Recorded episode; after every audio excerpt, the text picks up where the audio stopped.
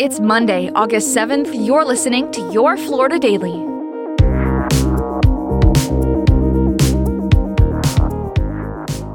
I'm Katrina Scales.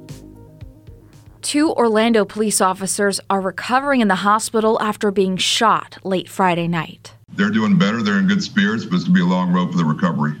During an appearance on Fox News yesterday, Orlando P D Chief Eric Smith said the shooting happened in downtown Orlando during a traffic stop on a vehicle connected to a homicide out of Miami. Um, a shootout ensued. He shot both officers.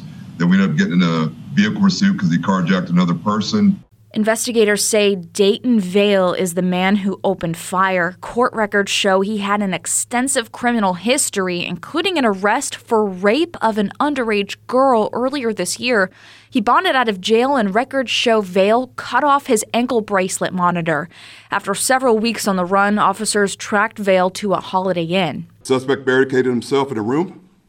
Several attempts to get the suspect to surrender were made and refused to give up. Smith says Vail shot at officers again, who returned fire and killed him.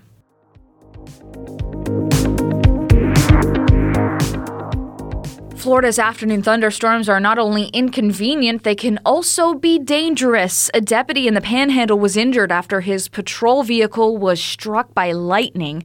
According to the Walton County Sheriff's Office, a deputy was driving along U S Route three thirty-one when it was struck by lightning.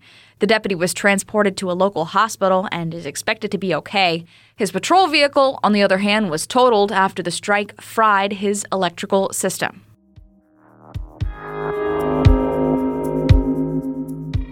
And a Florida boater who went missing off the coast of Saint Augustine is rescued by the U S Coast Guard. twenty-five-year-old Charles Gregory was twelve miles offshore when a Coast Guard airplane spotted him early Saturday morning sitting in the partially submerged boat. A crew quickly raced over and helped Gregory off the sinking vessel. His family had reported him missing the night before when he failed to return to the Lighthouse Park boat ramp. The Coast Guard thanked the ten agencies that assisted with the search and highlighted the importance of having safety gear on board. Find these top stories along with breaking news, weather, and traffic all day on Click Orlando dot com. And now, a completely random Florida fact.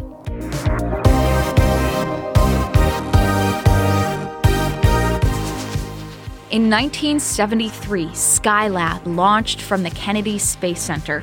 Three crews spent more than seven hundred hours living on board the vessel, doing experiments and studying the long-term effects of being in space. Skylab lasted until nineteen seventy-nine, when it deteriorated in orbit faster than expected.